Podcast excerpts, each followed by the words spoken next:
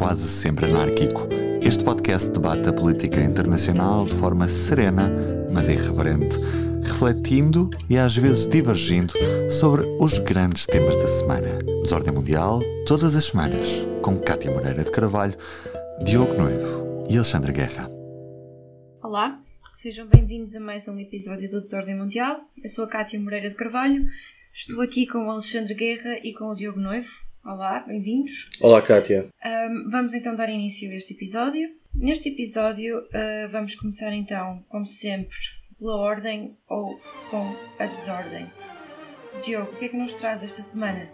Olha, trago desordem e vou fazer uma pequeníssima viagem a um passado muito recente. No dia 24 de junho, houve um grande grupo de migrantes que tentaram saltar a cerca que separa Marrocos de Espanha no enclave de Melilla. Eu acho que boa parte das pessoas se lembrarão porque o assunto foi muito mediatizado, morreram 24 pessoas, nós vimos as imagens dos cadáveres amontoados um, e, portanto, foi uma das maiores crises uh, migratórias uh, no sul da Europa com, com, com, o norte da África. Bom, acabou de ser publicado há poucos dias uma grande reportagem da BBC que mostra que, ao contrário do que disse o governo espanhol, nem tudo foi feito de acordo com os procedimentos. Logo no dia 24 de junho suspeitou-se de abuso de poder e de abuso de força por parte das autoridades marroquinas e o que nos vem dizer a BBC é que de facto isso aconteceu, uh, o que evidentemente desmente Marrocos, desmente o governo espanhol e aqui há um assunto interessante, porque de facto este ano de 2022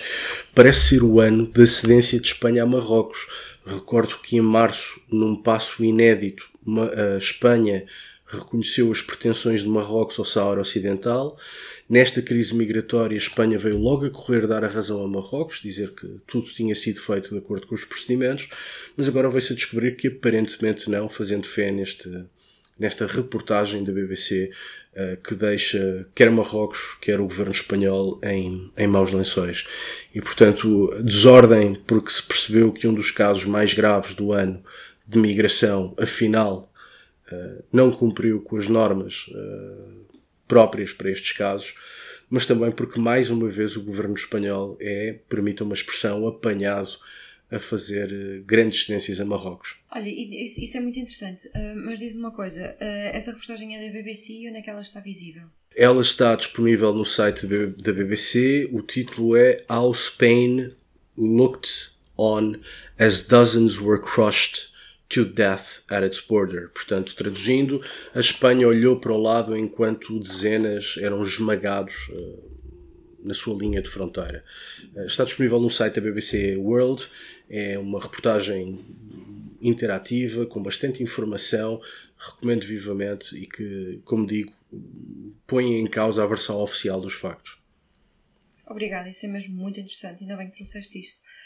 Um, Alexandre, e tu? O que é que nos trazes? Ordem ou desordem? Trago desordem, definitivamente, com o regresso de Benjamin Netanyahu uh, ao governo, à liderança do governo de Israel. Houve eleições na semana passada, passaram um pouco despercebidas, até com, enfim, por causa das ações do Brasil, mas uh, Benjamin Netanyahu regressa ao poder, à liderança do governo, extraordinariamente, uh, e regressa com uma maioria no Knesset, uh, a coligação que ele, que ele liderava consegue uma maioria, com mais de 60 lugares no Knesset, o Knesset é o Parlamento israelita tem 120 no total, e uh, não são boas notícias para aquilo que é, enfim, uh, para aquilo que é a Cisjordânia, os territórios ocupados, e sobretudo porque este governo vai ter pela primeira vez representados, uh, muito provavelmente, ministros que são colonos. nomeadamente do Partido Sionismo Religioso, um partido ultranacionalista, um partido liderado por dois senhores, pelo Bezabel Smatrich e por Itamar Ben-Gvir. Eh, este Itamar Ben-Gvir eh, vive, ele é um clono, eh, portanto, ele é, estamos a falar dos judeus ortodoxos, e, e, já fizeram saber que querem as pastas da defesa e da habitação e da construção, porque são as pastas que têm muitas responsabilidades naquilo que é a política de construção de colonados nomeadamente na área C, ou seja, eh, os, os, os acordos de Oslo estabeleceram três áreas na Cisjordânia, a área A de controle quase total pelos palestinianos, uma área B onde os palestinianos controlam educação, áreas como saúde, a economia, mas não controlam segurança. Nessas duas áreas, Israel tem o controle da segurança externa. E depois há uma área C, que representa cerca de 60% dos territórios ocupados, que é a área onde estão os colonados, é a área onde Israel controla praticamente tudo. E é uma área que constantemente Israel quer anexar e vai permitindo a construção de colonados ilegais. E, portanto, eh, já se fala que este governo e que, sobretudo, que este partido com estes senhores uh, vão iniciar aquilo que é chamada a guerra pela área C. E é preciso ver que este Itamar, este líder deste partido, uma das fotografias que tem no seu, enfim, no seu gabinete é de um senhor chamado Baruch Goldstein, ou Goldstein, foi um israelo-americano que foi responsável pela morte de 29 palestinianos no, no famoso massacre de Hebron de 1994 4, se não estou em erro. E portanto, este, este Baruch Goldstein, uh, considerado também um terrorista, era da seita de um partido que foi legalizado, que era o partido de um senhor chamado, de um rabi chamado Mayer Kaon, também morreu já há uns anos, valentes, também ultranacionalista. Portanto, claramente, eh, este novo governo israelita vai estar impregnado portanto, de um partido ultranacionalista, radical e que tem fortes inspirações, digamos, eh, até terroristas muita atenção ao que vai acontecer no governo israelita de Benjamin Netanyahu. Isso é, é outro tema que se calhar ainda vamos abordar aqui mais à frente, dependendo da evolução do, do caso, né, da situação. E tu, Kátia, o que é que nos traz? Ordem ou desordem? Obrigada, Diogo. Eu vou manter-me em linha convosco, e porque eu sou muito fiel à casa e, portanto, também vou trazer desordem. Esta semana uh, acontecem as eleições intercalares nos Estados Unidos. Uh, as eleições são no dia 8, terça-feira. Estas eleições ocorrem de 4 em 4 anos um, e elas também são conhecidas como as midterms, porque acontecem depois de dois anos das eleições presidenciais. E elas são muito importantes, estas em particular, porque hum, vão-se escolher os membros para o Senado e para a Câmara dos Representantes. Ora, os Estados Unidos estão numa situação em que ainda não recuperaram totalmente desde o ataque ao Capitólio e, uh, e a ameaça ainda paira nos Estados Unidos sobre aquilo que pode acontecer. Um, o extremismo violento doméstico ou interno também é uma ameaça real e, e, também constante nos Estados Unidos e, portanto, a segurança nestas eleições está a ser reforçada, reforçada e, bem apertada. Biden tem conseguido passar leis importantes porque ele detém para já a maioria na Câmara e no Senado, mas com estas eleições isso pode, pode tudo a, a alterar. Para já, e eu reforço para já, parece provável a vitória dos republicanos, pelo menos na Câmara dos Representantes e possivelmente também no Senado, embora aqui este ainda esteja em aberto. E, portanto, tudo isto. Um, um, a facilidade que Biden tem tido e uh, pode ser completamente alterada e ele pode ficar com a vida bastante difícil a governar nos, nos últimos dois anos do seu, do seu mandato. E, portanto, no sentido de evitar a perda, Obama tem, apareceu na campanha na Pensilvânia, um estado que pode pender tanto para um lado como para o outro, mas Trump também tem aparecido para cativar os eleitores republicanos, onde ele até já disse que é uma possibilidade a sua recandidatura em 2024. I won twice and I did much better the second time than I did the first. Getting millions and millions more votes in 2020 than we got in 2016. And likewise, getting more votes than any sitting president in the history of our country by far. And now, in order to make our country successful, safe, and glorious, I will probably have to do it again, but stay tuned. O aparecimento de Trump levou mais uma vez ao questionamento da legalidade e validade das eleições de 2020 e isso pode voltar a acontecer com estas eleições. Aliás, há candidatos que são apoiados pelo Trump que, que, que estão constantemente a questionar um, a legalidade da, e a validade, a legitimidade das eleições que levaram Biden ao, à presidência. Um, portanto, o aparecimento de Trump, a possível eleição de candidatos apoiados por ele e o afastamento de republicanos moderados como Liz Cheney, que já veio dizer que vai apoiar os candidatos democratas, mostra bem como o trumpismo está vivo, como a ameaça de instabilidade e contestação dos resultados eleitorais também, as fake news e os episódios de violência uh, ainda estão presentes nos Estados Unidos. Aliás, o Department of Homeland Security ativou o alerta de ameaça para episódios de extremismo violento doméstico e até o marido de Nancy Pelosi foi gravemente atacado na sua residência quando um homem procurava por Nancy Pelosi. Portanto, a situação nos Estados Unidos não está nada fácil e vamos ver o que é que, o que, é que disto Só- vai sair. Só duas coisas. Diz, Eh, diz Alexandre. Só os nossos ouvintes, eh, no Senado, na verdade, há um empate eh, 50-50, só que a Kamala Harris tem voto de qualidade, portanto, é, é que faz o desempate. Portanto, é que está mesmo. E é provável que, que, que. E mesmo no Congresso, a maioria que os democratas têm é muito curta, não é? E também vai haver eleições para alguns estados, eh, portanto, a nível de governador, eh, que vai ser também interessante ver. Eh, Ah, não, e há, e há uma outra, há um outro elemento que a Cátia disse, ou alertou e bem, para um eventual re- regresso do Trump daqui a dois anos e para a vitória agora de vários candidatos próximos de Trump um, e do radicalismo de alguns deles. Mas há aqui uma coisa que importa dizer também: é que a, a- presidência Biden não está propriamente a ser um êxito.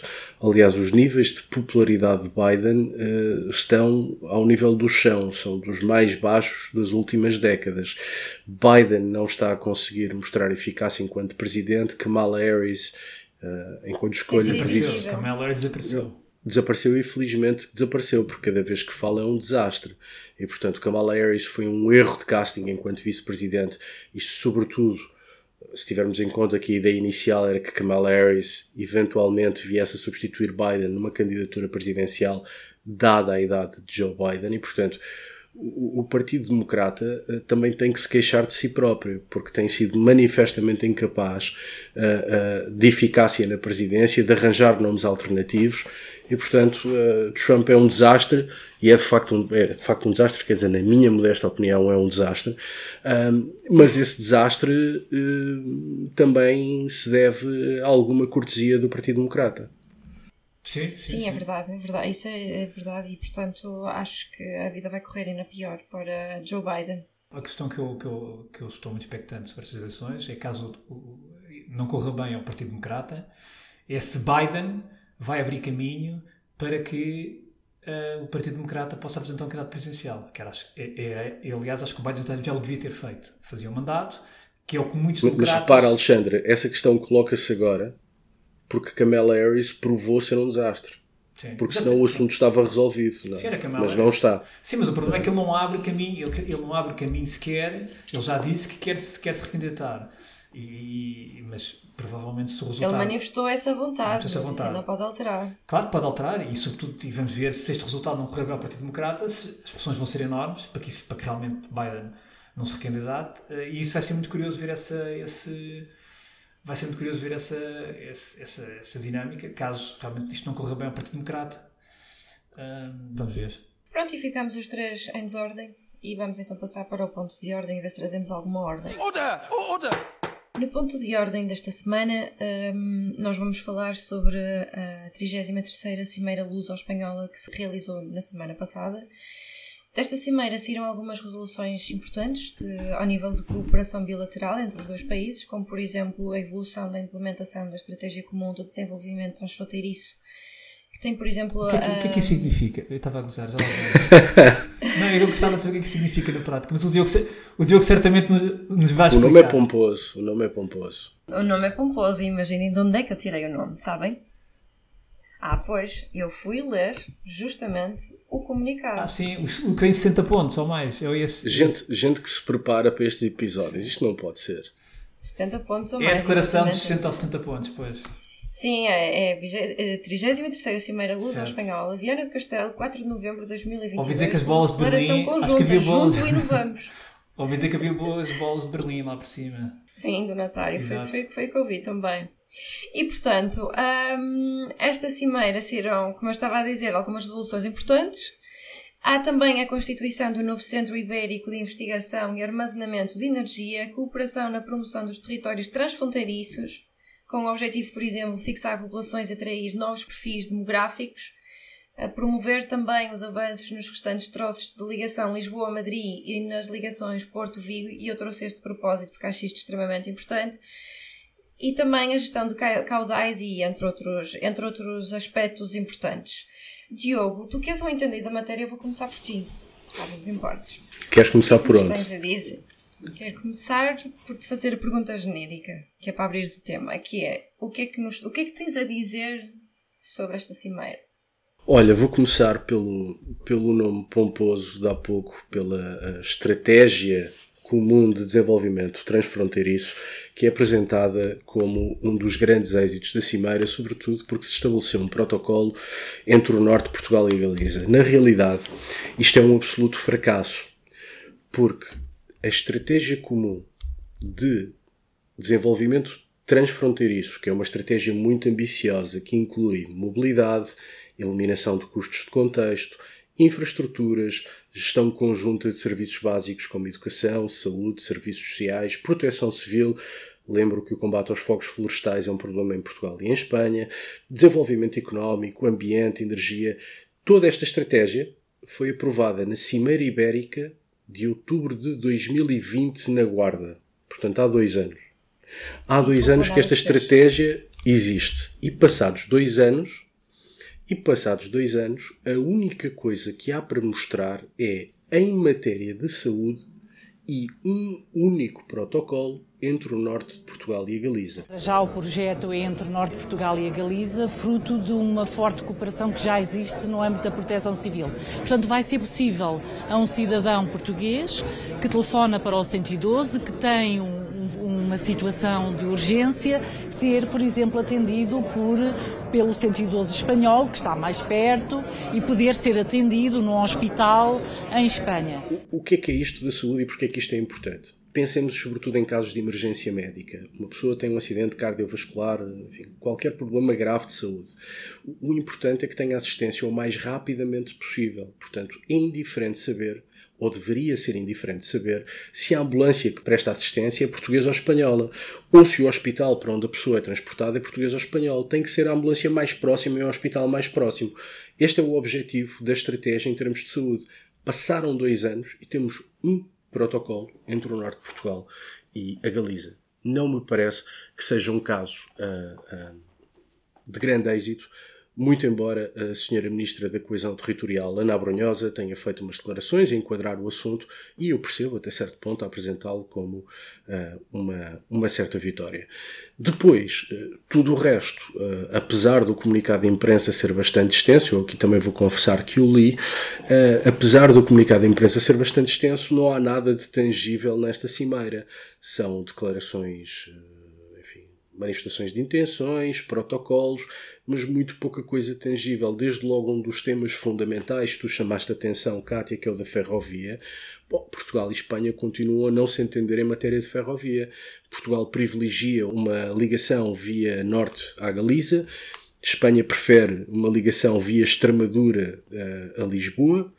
E, e, portanto, nessa matéria não há, não há grandes novidades. Agora, o que eu destaco é que precisamente em outubro de 2020, na 31ª Cimeira, na Guarda, se aprovou uma estratégia comum de desenvolvimento, estratégia muito importante com coisas fundamentais. Passados dois anos, temos um protocolo com a Galiza. A sensação que eu fiquei depois de ter lido estas páginas todas uh, que nem tenho bem noção de quantas é que são, não, não, vou estar a abrir agora, foi justamente essa, que é tudo, é um documento cheio de pontos, mais de 70 pontos, não estou em erro, super interessantes, com questões super interessantes, mas... Tu achas que são super interessantes?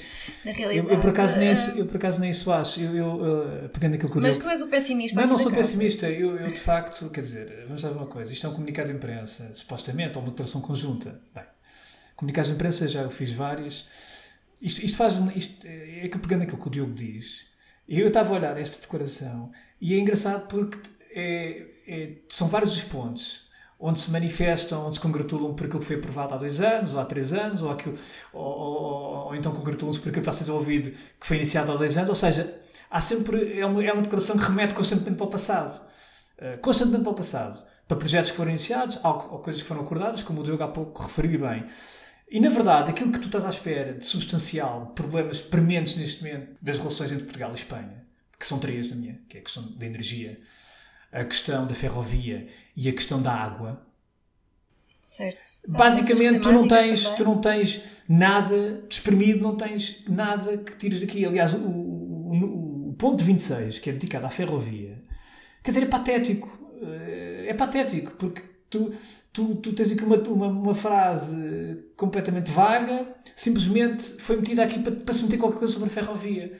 uh, quando nós sabemos que nesta matéria Portugal nem sequer Portugal nem, nem ele próprio tem capacidade para resolver os problemas internos da ferrovia. Portanto, percebemos também a desconfiança espanhola quando olha para Portugal em relação a matérias de ferrovia. Uh, mas depois mesmo em relação à questão da água, à questão hidrológica, à questão dos rios, há vários pontos, efetivamente, a partir do 30, e há uma medida que, que, que, enfim, mas é uma medida meramente que é a única medida que há, que é em vez de se reunirem de dois ou três meses, vão-se passar a reunir mensalmente para discutir as questões hidrológicas. Pronto. Mas isto quer dizer, isto é preciso fazer uma cimeira para se, para se anunciar uma, isto, aliás, isto é uma coisa que se, que se acorda entre departamentos ou ministérios. A, a questão dos rios é bastante importante porque os principais rios portugueses nascem em Espanha. É uma coisa que incomoda alguns portugueses mas é um facto que os principais rios uh, portugueses vêm do lado lá da fronteira. E nós estamos a ver, este ano vimos-lo com a seca, e partindo do princípio, como eu parto, que as alterações climáticas são um problema e nós vamos ter cada vez mais fenómenos extremos, ou seja, anos de seca e anos de excesso de água, a gestão dos rios é fundamental. A Convenção da Albufeira, que é a convenção que regula as, a, a, enfim, a gestão do caudal dos rios entre Portugal e Espanha, foi uma boa convenção, mas está um bocadinho ultrapassada pelas circunstâncias. Os fenómenos extremos que temos assistido colocam urgência no assunto.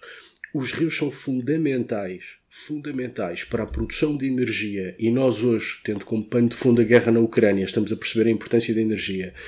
Os rios são muito importantes para a agricultura também, são muito importantes para o comércio, são muito importantes para o turismo. Estamos aqui a falar de uma fatia do PIB muito significativa, quer de Portugal, quer de Espanha.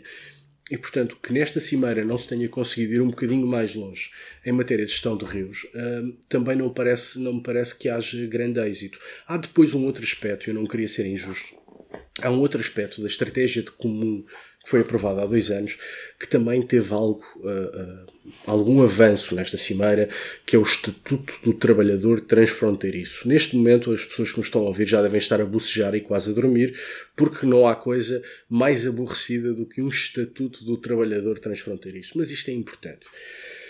Para as pessoas que vivem na zona raiana, a fronteira é um estorvo.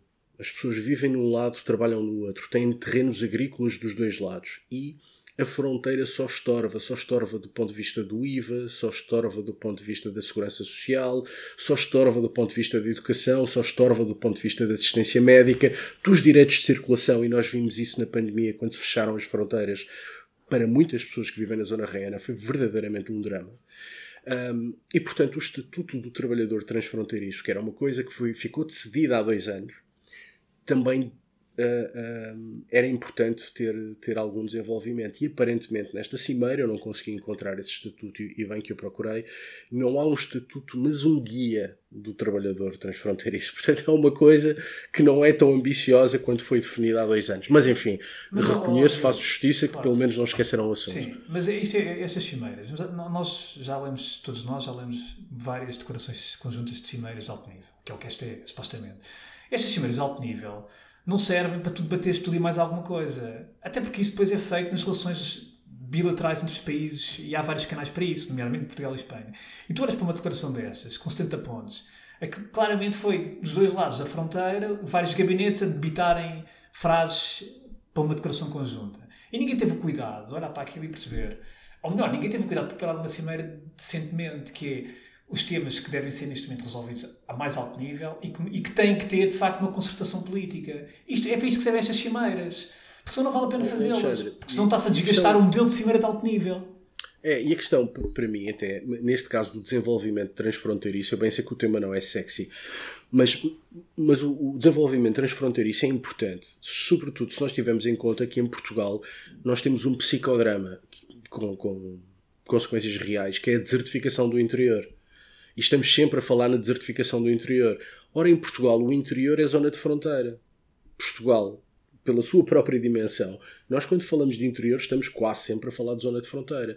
E portanto, se nós queremos desenvolver o interior, isso passa por uma estratégia concertada com Espanha. Claro. Espanha também tem problemas de desertificação no interior. Em Espanha a expressão usada é Espanha vazia. É verdade que essa Espanha vazia não está toda na zona de fronteira, mas uma parte dela está, sobretudo Extremadura e Andaluzia, Sim. e portanto os dois países têm interesse em combater os problemas de desertificação, de atraso económico que existem na zona reiana. É tomada uma decisão que eu acho que foi uma decisão fantástica tomada, quer pelo governo de António Costa, quer pelo governo de Pedro Sánchez há dois anos, desta estratégia de desenvolvimento. E passam dois anos e, em boa verdade, não foi feito nada de significativo. Certo, nada. certo, certo. Não é? Portanto, são palavras bonitas, palavras ocas, palavras bonitas, palavras importantes, palavras bonitas, palavras importantes, uma estratégia fundamental. Se peca por alguma coisa, peca por tardia. Agora, o que é facto é que ela não está a ser Ainda implementada. não aconteceu Pois. nada. Pouco o Diogo falou na, na questão da, da desertificação da, quer da, da, da, da zona reina portuguesa como a espanhola. Eu, eu este verão tive a oportunidade de fazer um pouco a zona reina espanhola, desde Ayamonte até, até depois entrei em Serpa. Fui de carro e tal, gosto imenso de fazer esse- essas, essas, essas viagens e de facto é impressionante ah, a, enormidade de território que há naquela zona, mas também ah, as, as poucas aldeias e a pouca população que existe naquela. Portanto, é um problema de facto que afeta não só Portugal, mas também aquela zona espanhola que está muito afastada da capital, é preciso ver, não é? Estamos a falar de uma distância muito superior à capital do que aquela que nós temos, apesar de tudo, Certo. em relação a Lisboa. Uh, portanto, é um problema que, que ambos os países sentem, não é? E vivem. Mas diz, Cátia. Pronto, enfim, já vimos que, que, que da Cimeira de facto assim, um documento com cerca de 13 páginas, com imensos pontos, ah, com palavras bonitas, mas que- com consequências reais para resolver os problemas diários das- da vida das pessoas, eh, pouco ou nada se. Enfim, experimento, pouco ou nada sai. Mas houve um ponto ali que me chamou a atenção, que foi, ah, um, enfim, aquele ponto 3 que diz ambos os governos reafirmam o seu empenho em continuar a trabalhar no seio da União Europeia, articulando prioridades com vista ou seja, articulando prioridades de interesse bilateral com vista à presidência espanhola do Conselho da União Europeia no segundo semestre de 2023.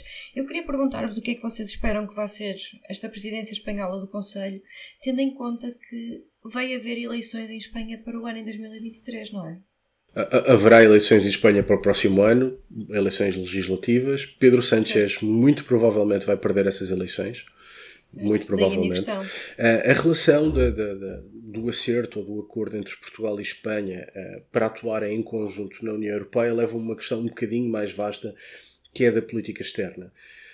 Portugal, como nós sabemos, tem três eixos de política externa: o europeu, o transatlântico e o lusófono. Espanha tem três eixos de política externa: o europeu, o transatlântico, difere apenas no ibero-americano, e portanto estamos a falar de dois países vizinhos. Aliás, Portugal só tem fronteiras territoriais com Espanha, não tem fronteiras territoriais com nenhum outro país.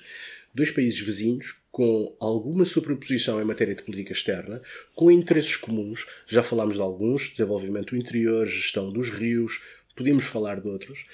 E, surpreendentemente, a, a- a zona ibérica, a Península Ibérica, não é uma prioridade de política externa nem para Portugal nem para Espanha. Portanto, nós somos de facto uma unidade geográfica, temos uma história comum, temos interesses comuns, até já percebemos, felizmente, que se atuarmos em conjunto no quadro da União Europeia, podemos tirar benefício em várias áreas, embora noutras não nos entendamos, como por exemplo em matéria de pescas, mas de um modo geral, a ação conjunta entre Portugal e Espanha tem uma vantagem grande. Mas quer Portugal, quer Espanha continuam a não olhar para o espaço ibérico como um espaço de prioridade de política externa, o que para mim confesso que é uma situação bizarra. Do ponto de vista histórico, há algumas razões para um desalinhamento entre Portugal e Espanha. Uh, por um lado, a luta pela hegemonia peninsular, depois, uma segunda razão, que são as alianças internacionais de Portugal e Espanha, foram com frequência antagónicas, e uma terceira razão, que é o facto dos projetos de expansão global de Portugal e Espanha nem sempre eh, estarem alinhados. Estas três razões têm uma coisa em comum. São anacronismos, pertencem à história, nada disto é válido. É? Ah, Uma maior unidade entre Portugal e Espanha não trará a fusão dos dois países. Ninguém pensa em, em iberismo porque isso é disparatado no século XXI. Agora, o que não é disparatado é uma maior ação conjunta, ah, porque, insisto, os dois países tiram benefício disso.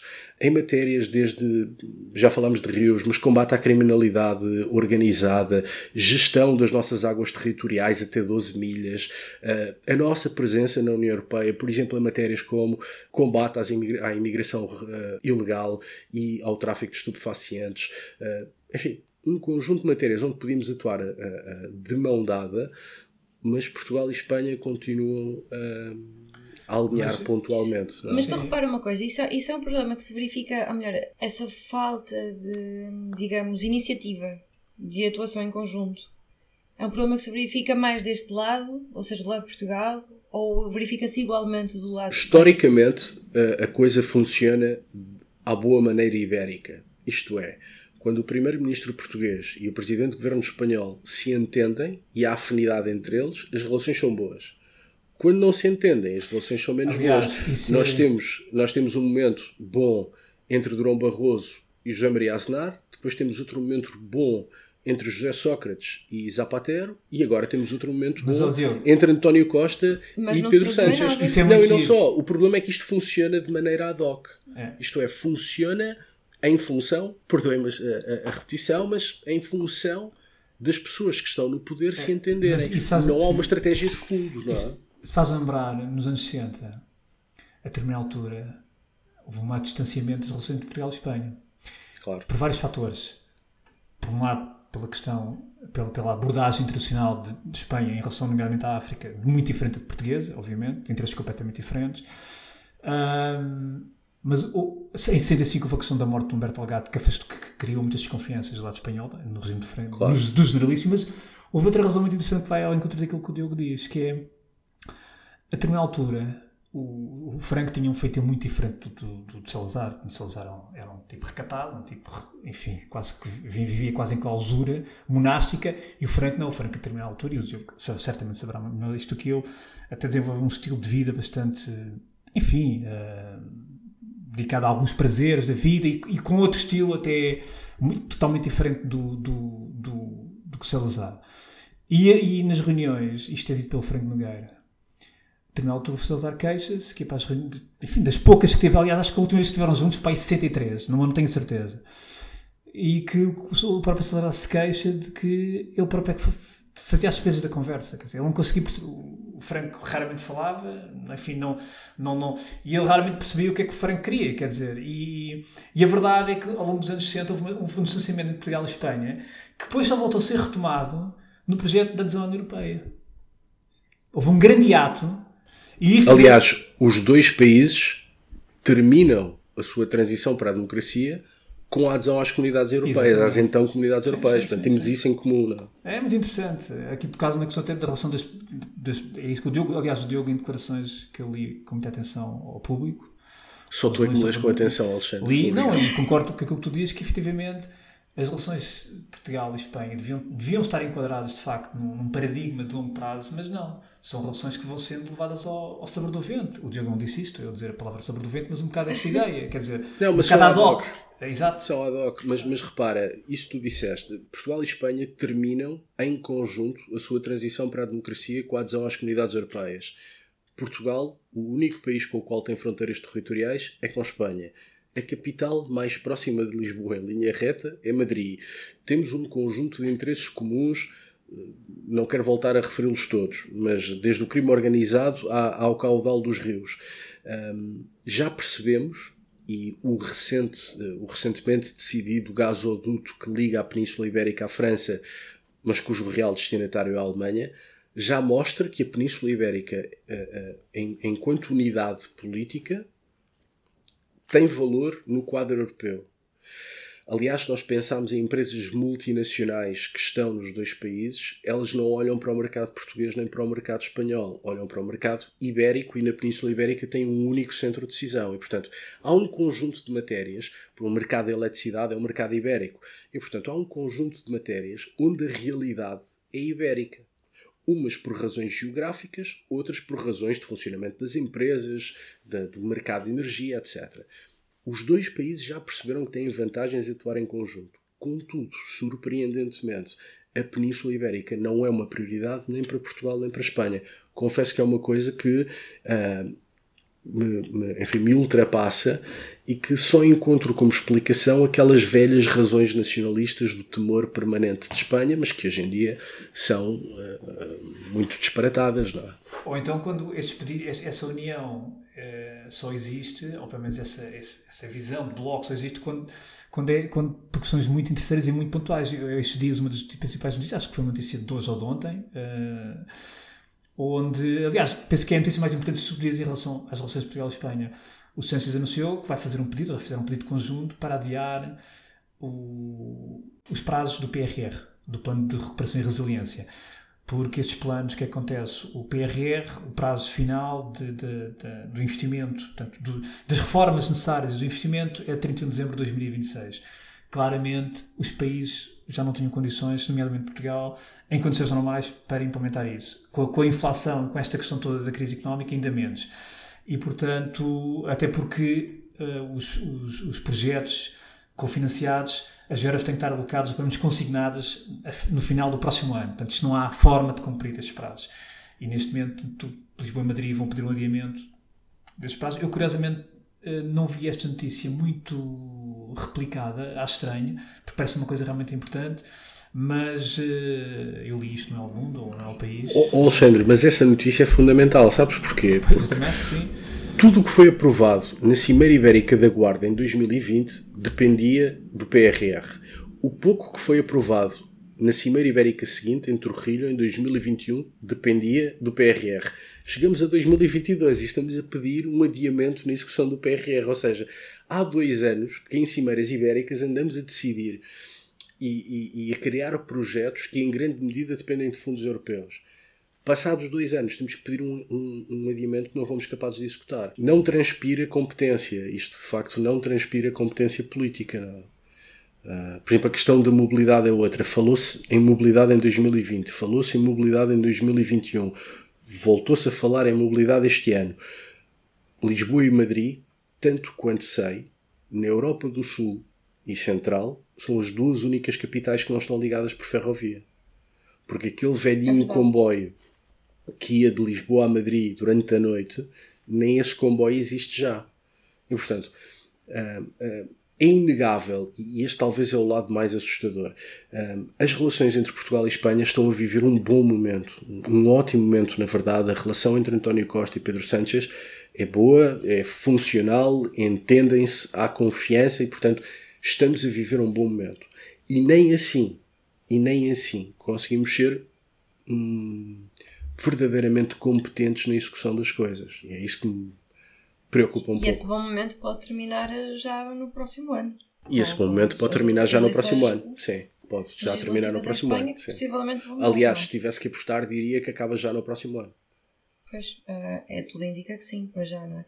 Mas também repara, uh, apesar de Portugal e Espanha terem interesses em comum, têm realidades bastante distintas em alguns aspectos, bastante distintas. Por exemplo, um, o plano de, de ação, não sei se estou a dizer o título correto, ajuda-me, mas a estratégia de ação exterior, acho que é assim, de Espanha, tem uma secção dedicada inteiramente ao Maghreb e ao Médio Oriente uhum. e, e, portanto Portugal não tem esse tipo de, de ação definida para essas áreas. A Espanha, por exemplo, tem um problema muito grande com a imigração irregular e com o terrorismo e Portugal não passa por esses problemas. Portanto, também têm problemas bastante distintos em que, apesar de haver essa necessidade de cooperação bilateral e até ser benéfica, uhum muitas vezes. Mas estás a ver, esse, esse é um bom exemplo onde uma maior proximidade entre Portugal e Espanha poderia ajudar, nesse caso concreto, Espanha. Há dois países europeus que têm uma presença tradicional e influência política tradicional no norte da África: Espanha e França. Espanha e França têm muitos anticorpos, quer em Marrocos, quer na Argélia, quer na Tunísia, desde logo na Líbia, no Egito em menor medida. Portugal não tem esses anticorpos. Portugal poderia ser um. Mediadores mais do que um mediador, podia ser um parceiro de Espanha um, para, para aprofundar aquilo que é ou aquilo que são os interesses de Espanha no norte da África, nomeadamente o combate à imigração ilegal, o combate ao narcotráfico e o combate ao terrorismo. Portugal um, não uh, suscita as reservas e os temores que suscita a Espanha e que suscita a França no norte da África. Portanto, até aí eh, Portugal e Espanha podiam beneficiar de uma ação, não digo conjunta, evidentemente, mas de uma ação mais coordenada. Não é?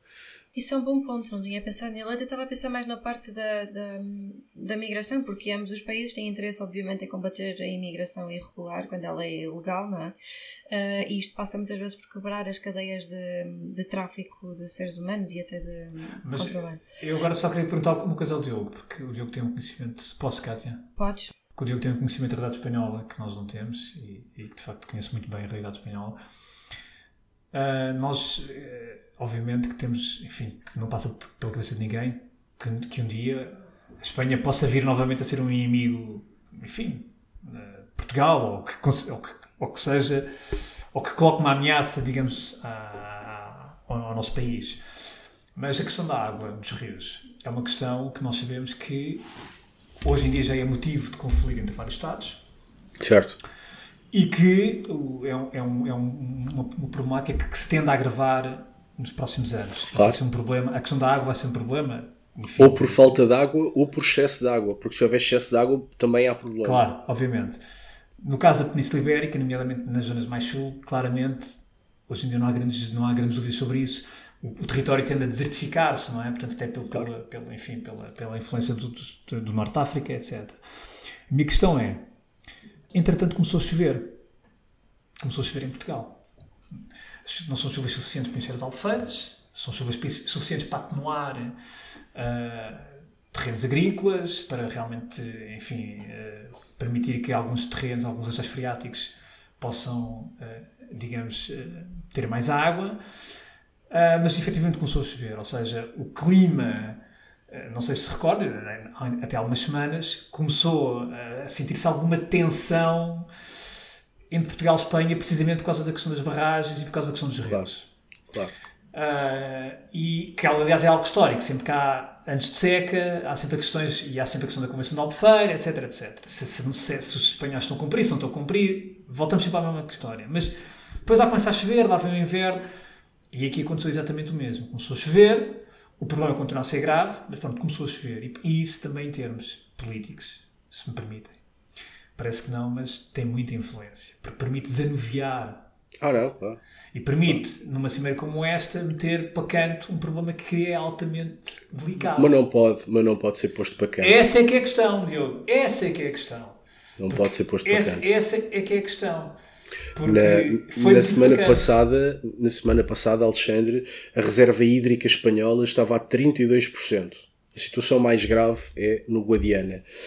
Um, as alterações climáticas e fazendo fé em tudo aquilo que sabemos e que lemos sobre alterações climáticas vão nos trazer mais anos de seca e também mais anos de excesso de água, de inundações. A, a gestão do caudal dos rios é algo que necessariamente vai ser cada vez mais problemático. Não, não há volta a dar, seja por falta de água, seja por excesso de água. E ainda para mais, dada a situação geográfica, eu acho que é do interesse de toda a gente que a gestão seja verdadeiramente ibérica e não com base num convênio entre os dois países. Porque enquanto houver um convênio entre os dois países, há duas partes interessadas. Eu creio que era mais interessante Bem, sei que isso não é fácil, bem, sei que isso mexe num conjunto de coisas, uh, desde logo mexe muito no nacionalismo português que fica muito incomodado, mas, uh, dada a importância dos rios, é uma daquelas matérias onde uma gestão ibérica seria verdadeiramente interessante. Como, aliás, já o mercado de eletricidade é ibérico e ninguém morreu por causa disso, muito antes pelo contrário. E aliás, se a nossa produção de energia, por exemplo, renovável, for pensada em termos ibéricos, sairá mais barato a toda a gente e será mais útil a toda a gente. E, portanto, há um conjunto de matérias um, onde um, parece que toda a gente ganhava se, se a gestão fosse, fosse de facto conjunta. Oh, Diogo, tu estavas a dizer que falar do nacionalismo português que às vezes sentes um bocadinho incomodado, mas tu, tu sentes isso, e desculpa estar-te a dirigir a ti a pergunta, mas acho que por razões óbvias percebes porquê, mas tu sentes que do lado de Espanha existe essa resistência, essa. Hum não existe. Não, não, não só não existe não, a resistência, como aquela ideia de que existe uma ambição escondida por parte de Espanha de vir a conquistar Portugal. Quer dizer, não, não, é, é, é uma coisa descabelada, eh, não faz sentido nenhum. Espanha tem problemas de coesão territorial tremendos. Uh, tem problemas uh, com nacionalismos periféricos separatistas tremendos, não quer mais problemas e, portanto, a ideia de Espanha ter interesse em conquistar em Portugal é, é simplesmente absurda. Uh, Parece-me que há mais resistência em Portugal a, um eventual entendimento ibérico num conjunto de matérias do que propriamente do lado espanhol. Não, não, ok, estás a tocar no ponto que eu, que eu, que eu, que eu queria justamente claro. saber, era mesmo essa, era saber de, sobretudo de que lado é que estava a resistência. Sim, eu no outro dia brincava com um amigo e dizia: Nós vamos abastecer o carro à Espanha. Quem pode vai trabalhar a Espanha porque a carga fiscal é mais baixa. Agora também já vamos à farmácia em Espanha porque faltam medicamentos em Portugal que existem em Espanha e mais baratos. Mas depois nós portugueses ficamos muito nervosos quando nos falam de iberismo. É? Em boa verdade, nós já vamos à Espanha eh, à primeira oportunidade de resolver um conjunto de coisas. Eh, e não faz sentido falar em União Ibérica, ninguém propõe isso. Agora, quer queiramos, quer não, a geografia é o que é e essa geografia faz com que nós tenhamos todos vantagem numa gestão uh, comum de um conjunto de coisas e que a política externa também seja aprofundada. Agora, objetivamente isso não acontece. Continuamos dependentes e esta cimeira eu acho que é um bocadinho exemplo disso. Continuamos sempre dependentes das contingências, das circunstâncias, não há uma estratégia de fundo.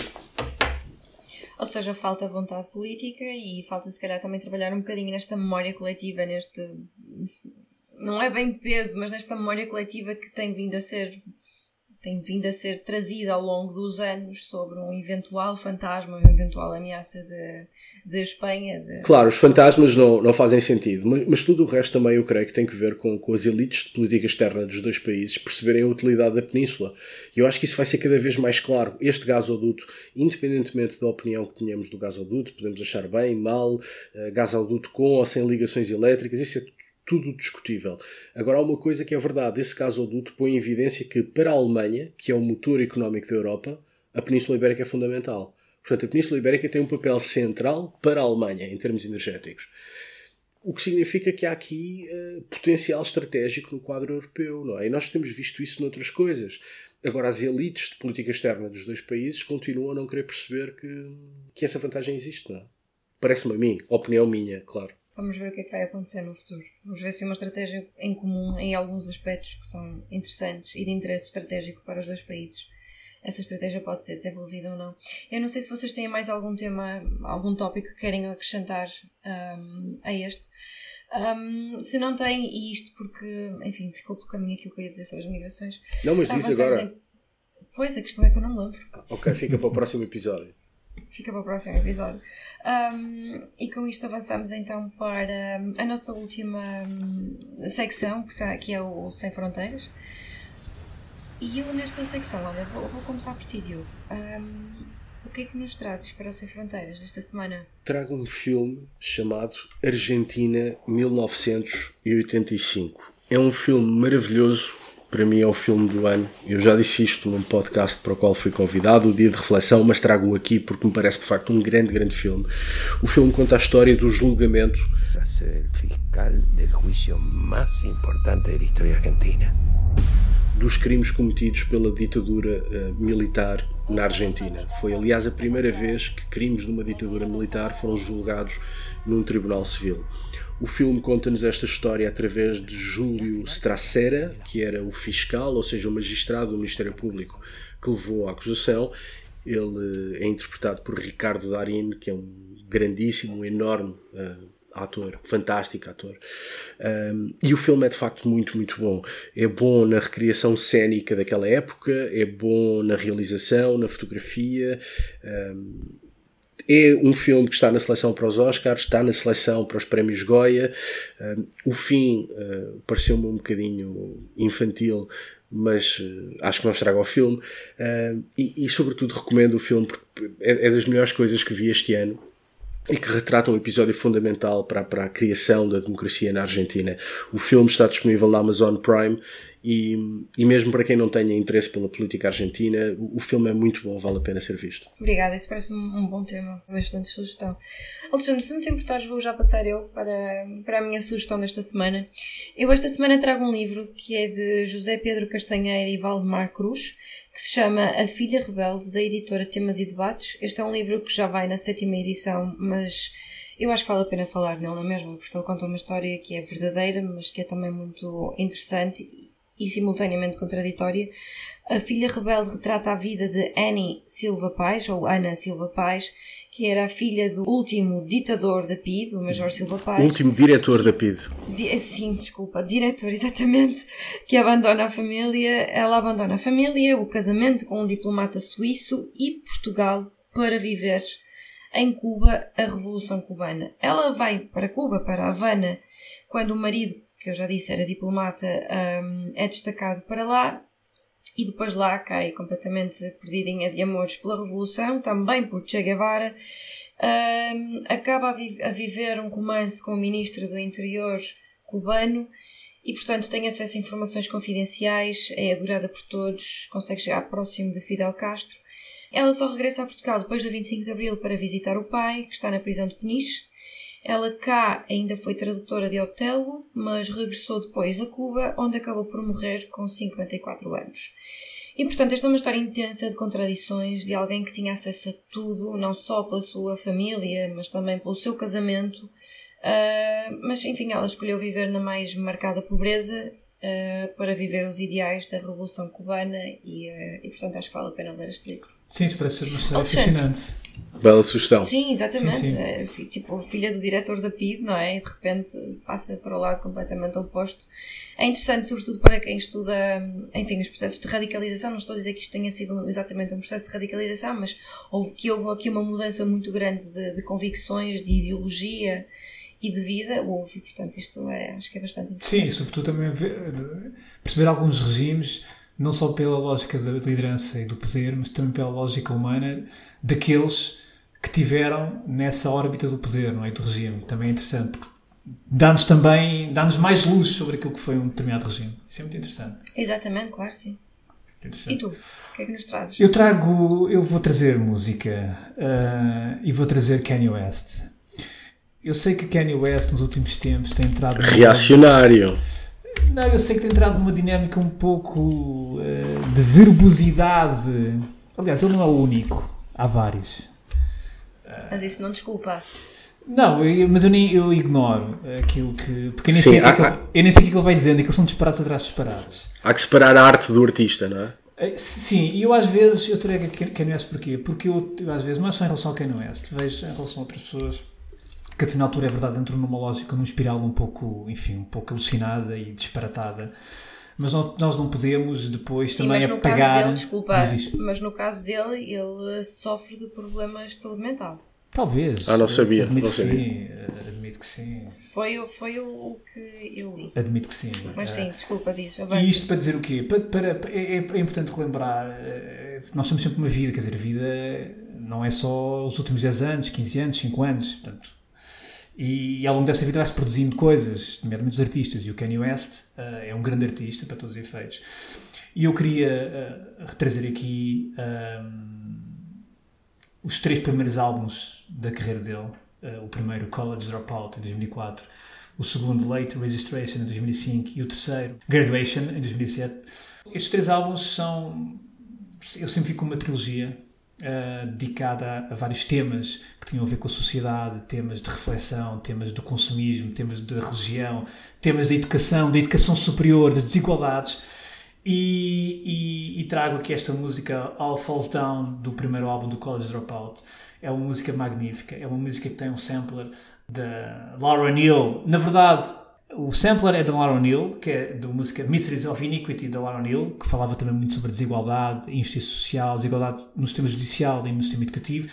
Mas a Laura O'Neill não, não, não deu autorização na altura ao, ao Kanye West para utilizar este sampler e o, e o, o Kanye West foi buscar a Selena Johnson,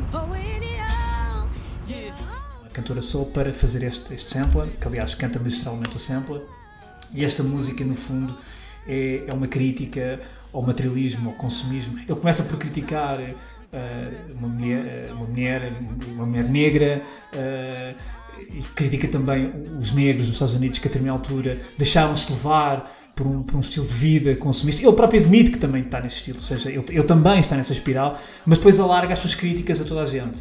Uh, e, portanto, este All Falls Down do, do álbum College Dropouts de 2004 é de facto um álbum espetacular a nível musical, a nível enfim, de, de, de letras, de conteúdo, tal como os dois álbuns seguintes. E, portanto, vale a pena às vezes uma pessoa, ok, este tipo tem dito uma série de disparados, ultimamente, mas deixa-me recuperar aqui a grande obra dele, que, que realmente que a tem e que foi até na altura dele enquanto rapper, em 2004, ele, ele distanciou-se muito daquilo que era na altura o gangsta rap e o, e o, e o, e o, e o hip hop era mais, enfim, mais, eh, na altura, mais em voga na altura, para, para realmente para seguir um caminho muito mais interventivo e, em 2004. E portanto, por isso trago aqui esta música, é o Falls Down do, do Kanye West, do álbum College Dropout de 2004 e, e convido os ouvintes a, a redescobrirem ou a descobrirem a obra Kanye West, sobretudo estes, estes primeiros álbuns.